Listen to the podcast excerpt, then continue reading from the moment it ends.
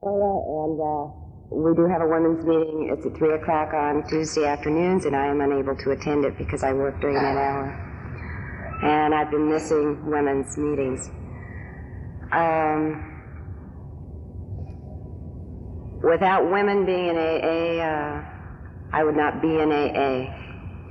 When I came to AA, was introduced to this program. It was through a woman I called in desperation, and I didn't trust men.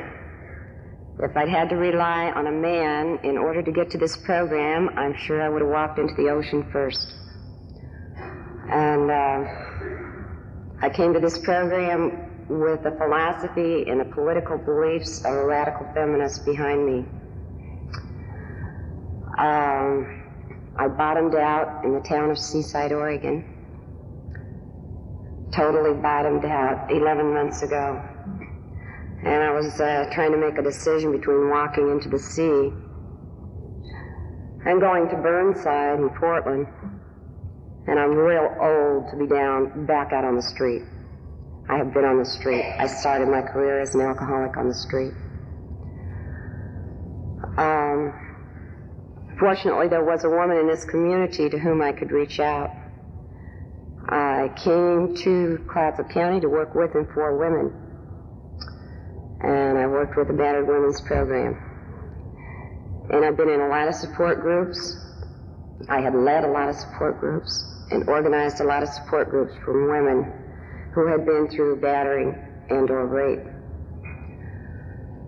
I thought that I had the capability to do that because I had outgrown and outlived an, ex- an experience of that sort myself.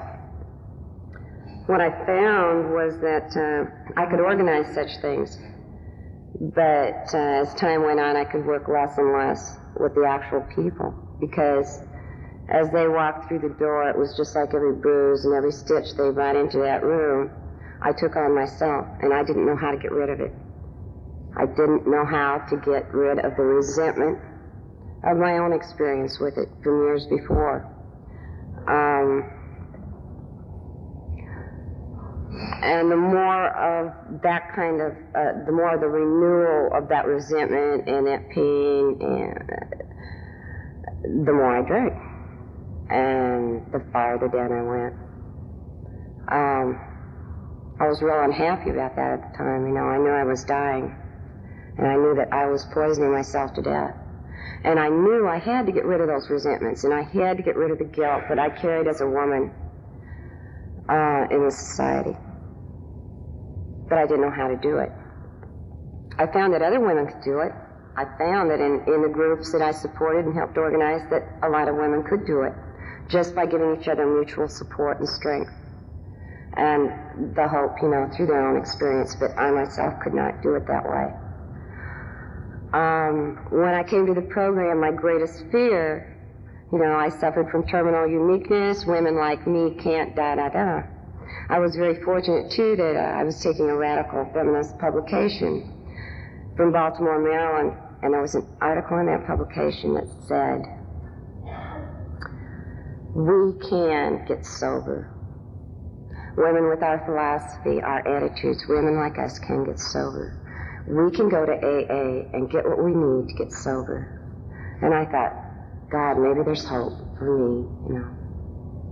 Maybe there's hope. And I carried that article around and I showed it to friends and I, I thought about it for as I was spiraling downward for three months and it was the only it was the only chance left. I had uh, I've been practicing for about 15, 16 years when I came to this program, and I was physically, emotionally, spiritually, totally bankrupt. I had nowhere to go. And I reached out, I called this woman, I said, I need help, I'm dying, I'm an alcoholic.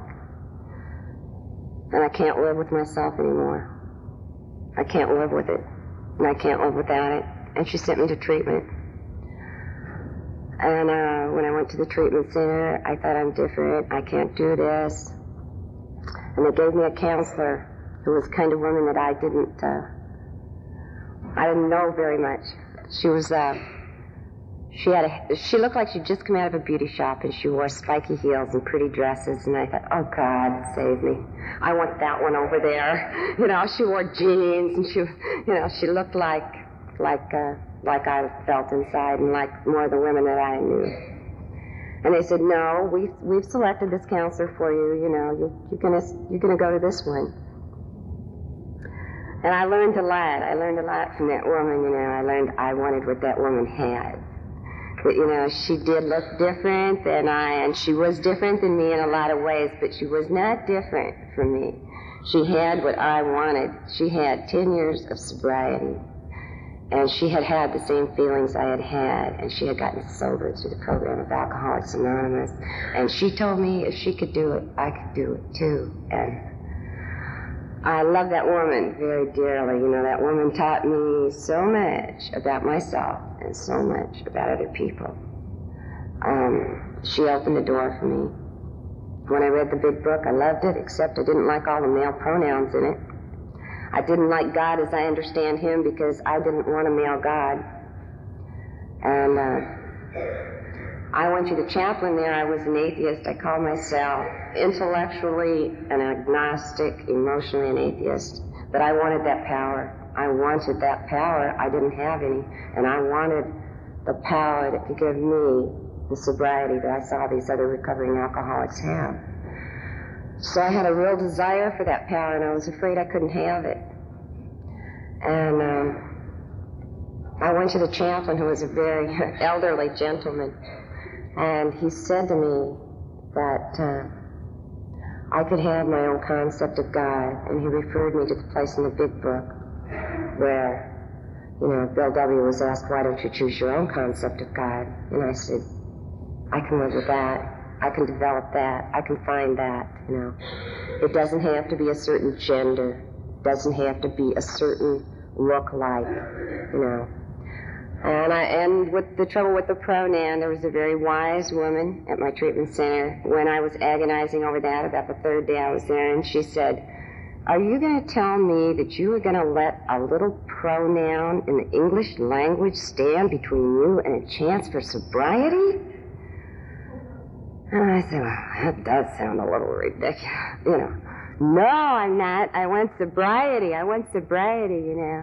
To heck with all these insignificant details. I don't care if the book's talking about men. I can relate to this. I know the feelings, and I did relate to the feelings, and I knew what alcoholism was. I defined, you know, I was able to define my illness through reading that book. And I'm thankful for that book. You know, I'm thankful for those people that started this uh, program. I wouldn't be alive today if it weren't for them either, you know. But it was women who led me to the program, who guided me through the program, who gave me what I needed in order to honestly be able to conceive of myself with potential recovery from the illness of alcoholism. And I'm real grateful for that. And uh, I think there's a lot of power in a lot of women getting together, and especially sober women getting together. You know, there's a there's an identity and a sharing and a caring that I just can't feel quite the same anyplace else. I want to really thank you for being here. It's real exciting. It's a real wonderful experience for me. Um, I'd like to call on somebody to come up and speak. Um, it's going to be difficult, and because I mostly know women from this area, um, maybe what I'll do is. Ask one person and that, that woman can ask the next one so that we can get a little bit of uh, variety in people from around the state or, you know, from different areas. Um, Phyllis?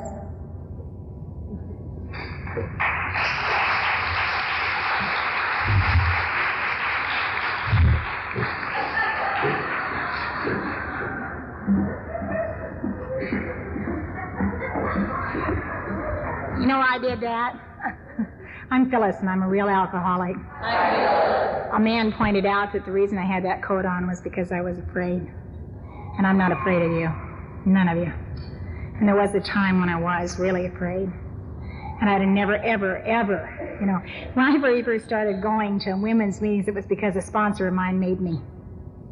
She made me. and I went to a meeting with her one day, and she was chairing the meeting. Wondered why she wanted me to go, you know, and she said, uh, "Oh, I want to call on this woman, and she has a wonderful program, and she's taught me so much." And she just went on and on and on. And then she called on me, and I said, "I'm Phyllis. I'm a real alcoholic, and I don't want to be here." Remember that? Yeah. Oh. That meeting stuck in a lot of people's minds for a long time. You know, sticks in mine too. February of this year, I went to a, a national conference for women in Alcoholics Anonymous. And I sat in a room that there were 1,473 women in.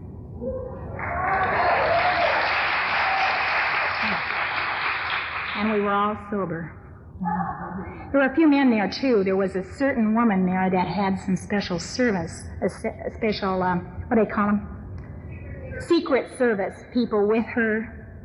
She's a former president's wife, and uh, but she has to treat her alcoholism the same way I do. She goes to meetings. Yeah. Anyway, I'm not going to talk long because I want to hear what everybody else has to say too. I love conferences, and I love women's meetings. And in a very real way, it's the women in this program. You guys didn't help me get sober, you know. I couldn't talk to you for a long time because I didn't trust you. And you were in competition with me, you know. But after I started getting sober and I started hanging around and listening, it was the women that kept me sober. Seeing it's the loving and the caring that I experience in these rooms today that's keeping me sober and keeping me coming back. All kinds of women. Shit, there's many people and there's many kinds of cunts in this room as there ever were in the bars, you know. And there are a whole lot of ladies too, you know. There are a whole lot of ladies. And you know what? Someday I'm going to get up here and I'm not going to have to say that anymore, you know. And I'm growing and I can feel it. And it's super. Gee, there's so many beautiful ladies. God, I know people from all over in this room. I'd like to hear from that lady that took me to my very first women's meeting former sponsor of mine and somebody that I love like a sister. We even kind of look alike, so.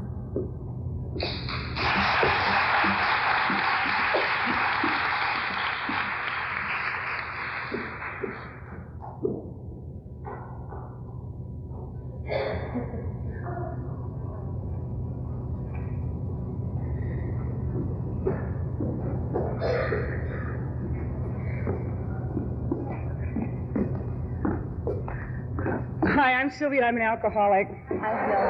You know, and I was I was thinking as the first lady spoke and she was talking about about being an activist. You know, I thought, wow, you know, I was just too drunk to care about anything.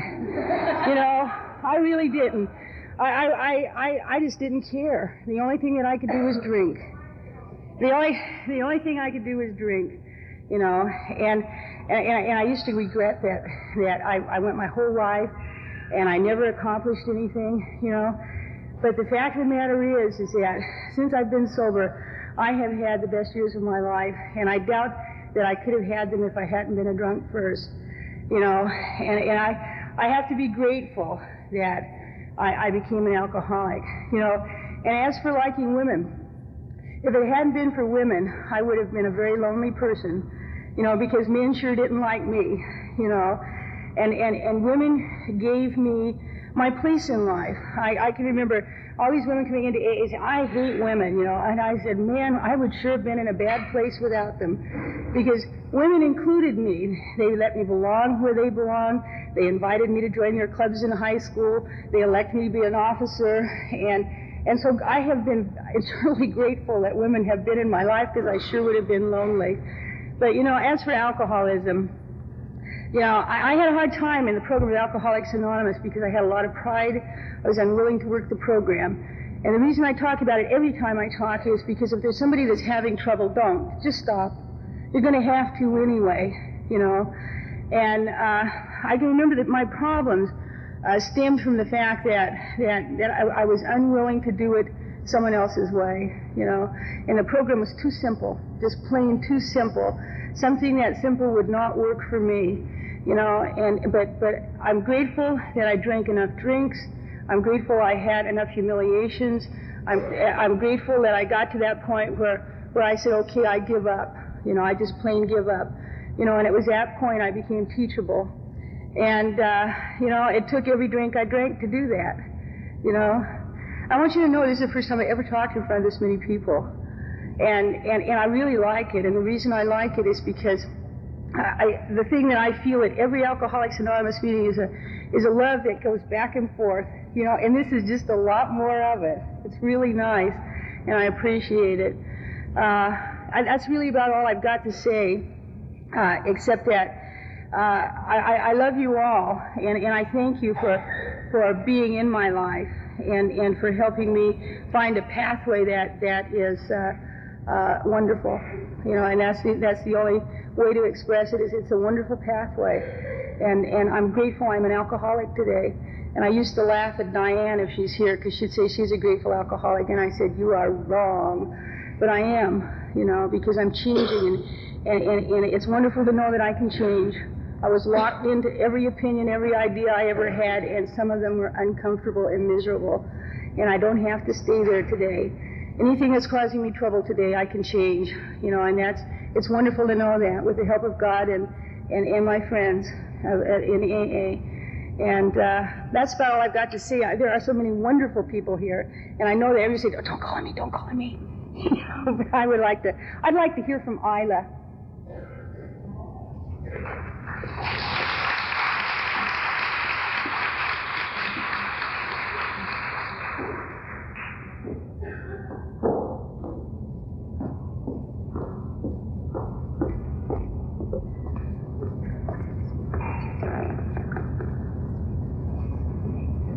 I'm Isla, and I'm an alcoholic. And we never say no, and I don't think we ever get over being a little bit scared when we get up here in front of a microphone. And I always think of what my sister said to me. Uh, she's not an alcoholic, but she went to an AA meeting with me. And she said, Well, Isla, I wouldn't be able to go to AA for help even if I were alcoholic. And I said, Why do you say that? And she said, Because I haven't had any public speaking. and I do sit here and marvel at uh, the words that come out of our mouth, my own included, because uh, we don't know what we're going to say when we get up here. At least I sure don't. And I do remember uh, in school when we had to get up and give a dissertation and how, how corny it was. So the language of the heart just flows freely and we, we all share it. Uh, my non-alcoholic husband came to my birthday party, and I asked him what he thought about the AA program, and he wasn't getting into AA at all. He was telling me all sorts of, oh, how beautifully I handled the meeting and all this jazz. And I said, that isn't what I mean. Uh, what did you think of the, the spiritual part of the program and the messages? And he said, well, if I had to listen to all those people's problems, I think it would drive me to drink. so here again, uh, unless one is an alcoholic, I guess they just don't hear the same messages. I think back too when I was brand new on the program, how each time I get a new thought, a new idea from someone at the podium, I would think, oh, isn't that great? And now after six years, takes me a little longer to get the messages I'm looking for. And I was wondering about that, whether or not I wasn't listening as well as I used to listen. And then I thought, no, that really isn't it. I just don't have as many problems today as I had. And that's for darn sure. As I was breezing along merrily on my way here, enjoying the scenery around me, I look out my back mirror and I see flashing lights. And I thought, oh no, I didn't do it, did I? But the speedometer was over 55 miles an hour. So I pulled over thinking, well, thank you, God, I do not have alcohol on my breath. And thank you, God, my record is now clean. I was sorry to have to louse it up. You did get a ticket, and it was 29 bucks, but I'm still glad I'm here. Thank you. And I'd like to call on this lady.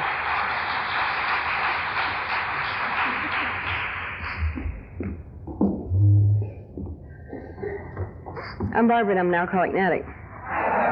My life is totally unmanageable today. Got a cold and I was late. So on the way over here, I had to turn it over in the car. you know, turn my life and my will over. When I was out there as a woman, drinking in the bars, manipulating men to get some booze, you know, support my habit, marrying them, sleeping with them, know, being with them, people pleasing them, so I could support my habit. I didn't like myself very much, and I didn't like men. When I got here, I got here in a rage. Okay, so for about 25 years, I was trying to control men, and I was trying to control booze all at the same time. And of course, I was powerless. And through all this manipulating and using and abusing and being abused and manipulated, I hated. I was in a rage. I didn't understand what was wrong with me. In fact, I used men as my biggest alibi, you know, to drink and use. And I said, well, if those son of bitches get their act together, I wouldn't have to get drunk all the time. I wouldn't have to try and control them all the time. Of course, they never did. You know, I always put myself in situations where I was hurt. I placed myself in a position to be hurt. And this was through a disease called alcoholism. See, I thought I was a rotten person. I thought I was a tramp. I thought I was, in fact, I was called all these things. a lush. You know, she's a drunk. Words I hated to hear. There's nothing worse than a drunken woman. You know, but all of the men out there, they, they looked just as rough as I did, it appeared to me. But um, the stigma of the woman alcoholic was a double whammy to me. However, when I got to Alcoholics Anonymous and I was in a rage, first of all, I was going to have to give up alcohol and drugs. And that, uh, I hated the idea of that, but I didn't have much choice. And I hated men, and I hated women, and I hated me. But I had to keep having some excuses and alibis, you know, to be where I was at, very, very sick. This was before I accepted that I was real sick. A vision for you, I couldn't understand. I, I didn't have any visions. I just thought that I was going to give up booze and drugs and, and, I, and I'd be the same person uh, with a whole lot of insanity and a whole lot of hate. What has happened as a result of Alcoholics Anonymous to me is a miracle. Today I have an open mind. Today I don't have a hatred for my brothers, and I don't have a hatred for my sisters. And I don't hate the idea of giving up alcohol and drugs now. In fact, it feels okay. I mean, it, it's no big deal that I don't drink or use today. I have lost the desire for alcohol or drugs, and that is a miracle. I've lost the desire to see what I can finagle out of a man, you know, to get to manipulate or use. I don't need that anymore. These are the gifts of Alcoholics Anonymous. I can say, for once in my life that I love being a woman. I hated being a woman. I hated the idea that a man could go out and work. A man could go out and make all this money and I could go sling hash. I hated the idea that they had the financial power over me.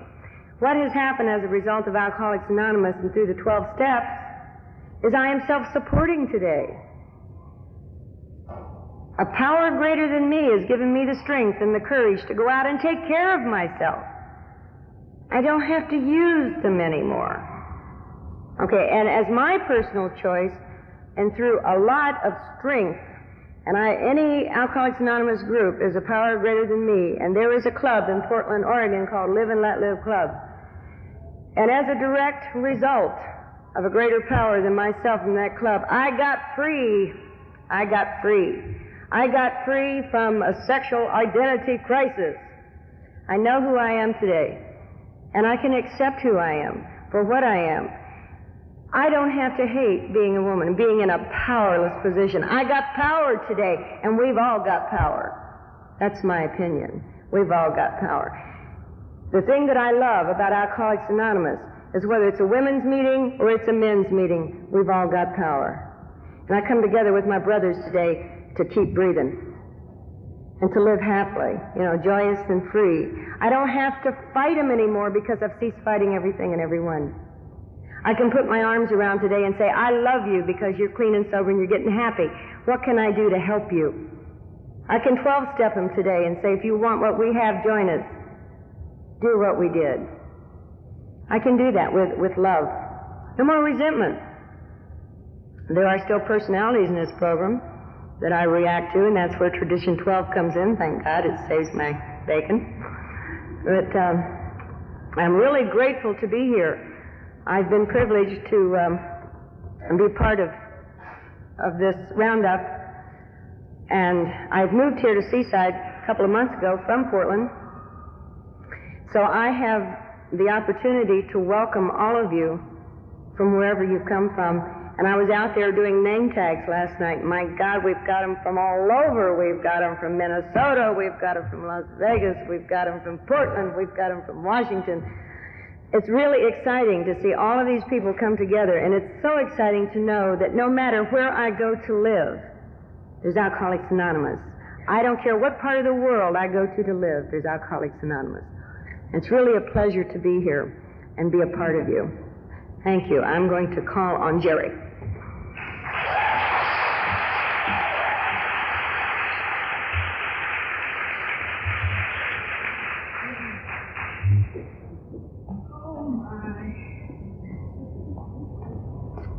My name is Jerry Craig. I'm a drug addict and alcoholic. Hi, Jerry. Grateful to be clean and sober and alive today. Um, well, Barbara, you didn't catch me in one of my uh, better moods in recovery. Um, well, it's always the question when you get up for a podium: Am I going to lie or tell the truth? Um, I say today that I am. Uh, grateful to be clean and sober and alive because that's really the truth, and it wasn't so true. Um, um, I started uh, after after I'd been sober about a year. I started saying that I was grateful to be clean and sober because to remind myself of two things: one, that I was for that day, and two, be, to remind myself that I wasn't always grateful to be clean and sober. Um, uh, and I struggled a long time against the compulsion to drink and use in, the program. Um, and I just today added grateful to be alive because um, I've just come through and hope that it's over. Um, or I'm sort of still in it. You know how, like, when you're in it, it's real hard to talk about. I would love to give it to you in a little package when it's all over. I'll tell you how horrible it was. Um, tell a few jokes, you know, and you'll get it. And if you've been there, you'll know, and, if, and you'll just sort of get scared if you've not been there yet. Um, um, you know, anybody, you know, oh God, it's just funny. I was talking to a friend of mine the other day about, um, oh, oh they're going to have this talent show in, in Portland. The, the um, Live and Let's Live Together Club is going to do a talent show. And, uh, anyway, we said we're going to do a thing about over four. You have to have four years of sobriety to qualify, and one of, one of the things is that um, your uh, recovery has to sound worse than your drunk log. and uh, that's sort of been where, where it's like. I didn't, I didn't, know very much about surrender when I got here. Um, I was looking for a socialist, feminist, um, Alcoholics Anonymous. There wasn't any. Um, and so I got here, you know, and it looked a whole lot like the Elks Club over at the Alamo Club. And, I was not into it. but I was, I, what I say is that I was loved and tolerated into sobriety, and that really is the truth. Um, I often like to say I liked it better when I was new because I was um, arrogant. and how I've been lately is humbled, absolutely humbled to powerlessness. And um, through the only vehicle um, that I know how to get that way, which is emotional pain. And um, you know, I uh, I got some help. You know, I got some help that I really needed, and it didn't come in the way that I thought it should have come. Um, I had four and a half years of sobriety. I had been working the steps of the program. I thought that I had done it all right. And uh, God, I still get fucked up in this one part about because what I'm told by sponsors stuff is you did do it right. It took exactly what you did, every step that you took eh, to get you where you were. Well, where I ended up was four and a half years sobriety in a psychiatric hospital, suicidally depressed. And, uh, and I and I was amazed that I'd gotten there. I had experienced um, a lot of loss. My mother died, you know, lovers left, kids gone, you know, inability to function at work, all of these kinds of things. But intellectually, I could not work my way out of it. I just couldn't. And a basic belief that I had about myself was that emotional pain would kill me. Um, the only thing that I did with that um, was to assign myself as executioner. Um, I believe that was the one mistake that I that I did make. Uh, although, um, uh, you know, like Bob Earll says, you know, there were a lot of Eskimos in my path, so that that didn't happen. But a lot for me, fighting what was for me, um, now sort of occurs to me as more of a fleeting thought, similar to like drugs and alcohol, and you sort of recoil from it as a hot flame, like the book teaches us. I'd never had the compulsion to off myself. I'd never had that. I was amazed. I used it as one more excuse to um, beat myself up, to say that I was not worthy, to say that I had somehow failed this program that had saved my life. I was mortified, just absolutely mortified, and um, and I'm still coming out of that. You know, I'm still coming out of that. Um, uh, the one thing that I did have to hang on to was that I was clean and sober. Um, after seven days, I decided that was long enough for any drug addict to be expected to stay clean in the nut house. Um, it was a whole lot like living with the connection. Um, and as, I mean, I'm grateful that I had that in my life. Um, what people wanted to do was somehow chemically take my pain away. And I knew that enough to know that I wasn't clinically depressed. You know, I knew that I was both depressed and agitated and crazy. You know, you know, it was time for the sep- second step. You know, they told me when I got here, step two is a step for you. You know, um, but anyway, what's true about the vision that I have for me today in my life um, is that you know that I don't always know where I'm going. You know, since being associated with with AA, there's not been a lot of times when I have felt lost. I got lost, and the people in the 12 Steps programs in my life, Narcotics Anonymous, Al-Anon, and uh, Alcoholics Anonymous, I believe one more time saved my life.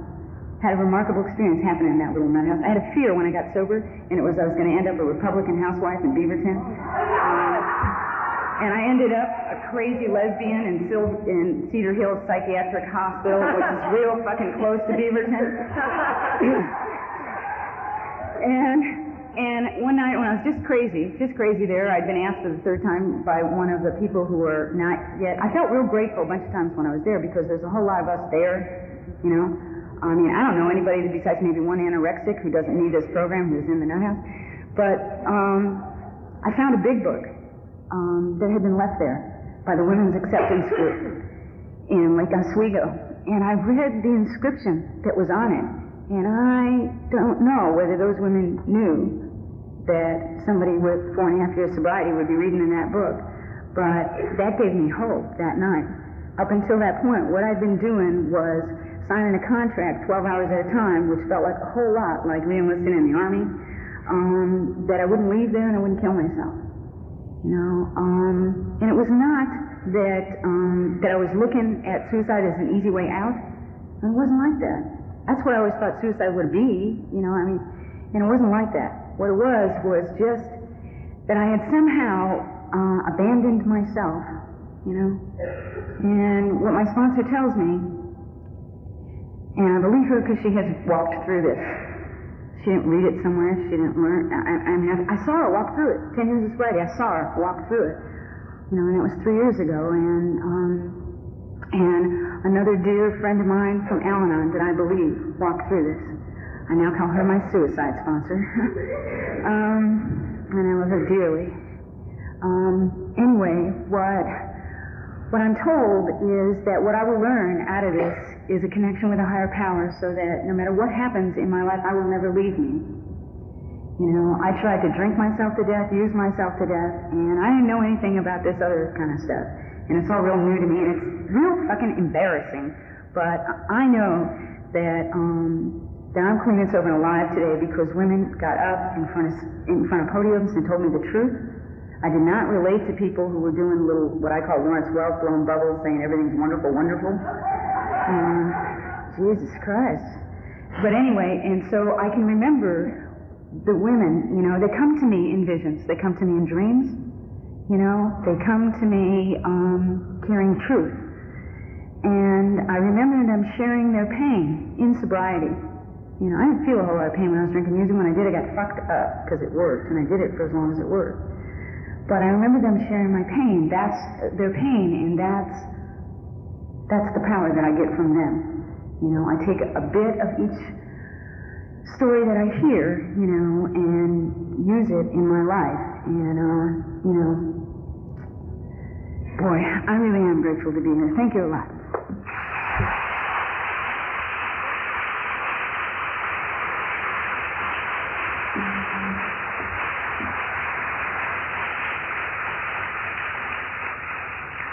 I'm a recovering alcoholic and addict. Um, it really feels good to be here. It's like a, I was thinking the feeling that I got was like a, a breath of fresh air. Um, I sobered up here in Seaside after I'd gone through court ordered treatment at Serenity by the Sea.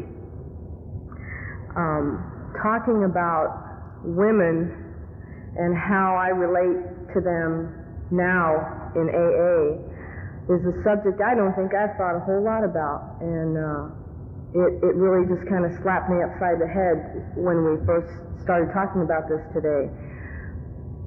In looking back when I was drinking or using how I regarded women, I did not relate to them. There was just no way I related to them. Um, men I hated.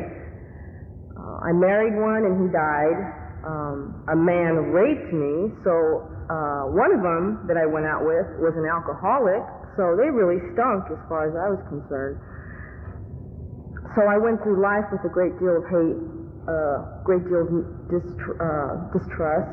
My father was a practicing alcoholic, he still is, and so there was a real distance between myself and men. So not being able to relate to women and hating men put me in a real lonely place. And that pretty much describes my drinking and using in my whole life. Desperate and lonely. And of course, terribly unique because no one understood.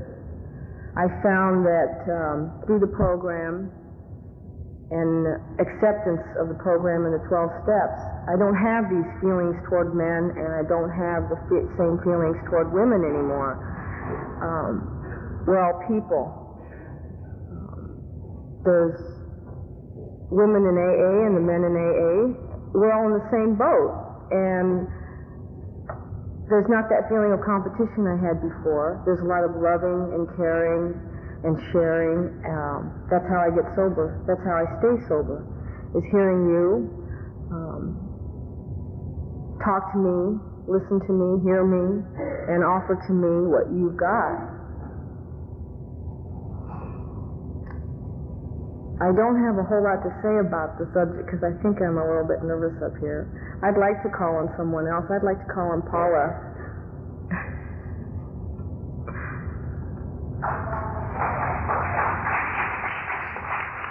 Paula, you need to come up here.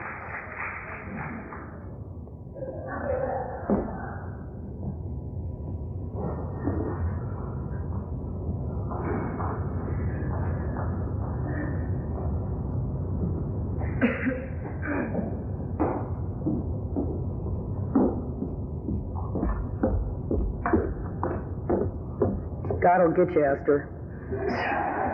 Ah.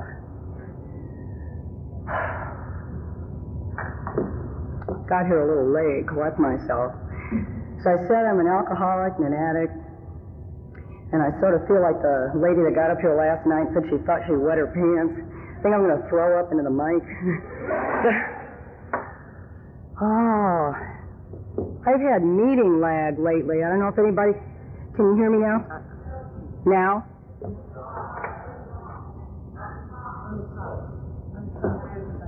Here? Is that it? Yeah. I've had meeting lag lately. Um, I go to a meeting and I hear something and I'm obsessed with it until I go to the next meeting And I'm still thinking about that, and somehow it connects up. I came to the first meeting yesterday afternoon, and we were talking about friendship. And although when I came to AA, that's when I really learned about friendship, I thought back uh, to the drinking days when I was in the bars. And it seems that I have always been attracted to alcoholics. I, I can't, I think that's another addiction. I can't seem to stay away from them either, you know, when drinking or when sober. And I thought for a long time that practicing alcoholics were not my friends. And I've had to uh, let go of all old ideas, and that's one of them. Um, God is in the streets, God is in the bars. Uh, through, he works through you people, and he works through other alcoholics to keep me alive. Uh, the bottle definitely led here. The friends that I had in bars that were alcoholic uh, covered my back a whole lot, and with my act that I took to the streets and the bars, I definitely needed my back covered. Um, you saw that I fed myself when I could not, uh, when I had neither the money nor the inclination to do so.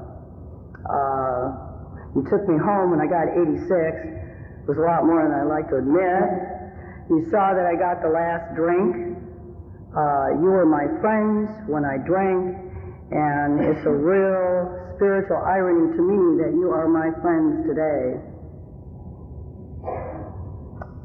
Uh, I am really excited about this conference.